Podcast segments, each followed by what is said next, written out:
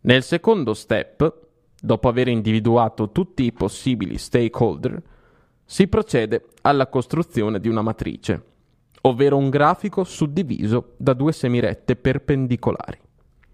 La prima indica il potere dello stakeholder dove ogni estremità riguarda un maggiore o minore potere. La seconda, invece, rappresenta l'affinità, che a sua volta può essere maggiore o minore. Terminata la matrice, è opportuno inserire ogni stakeholder nello spazio, prestando attenzione alla sua affinità e al suo potere.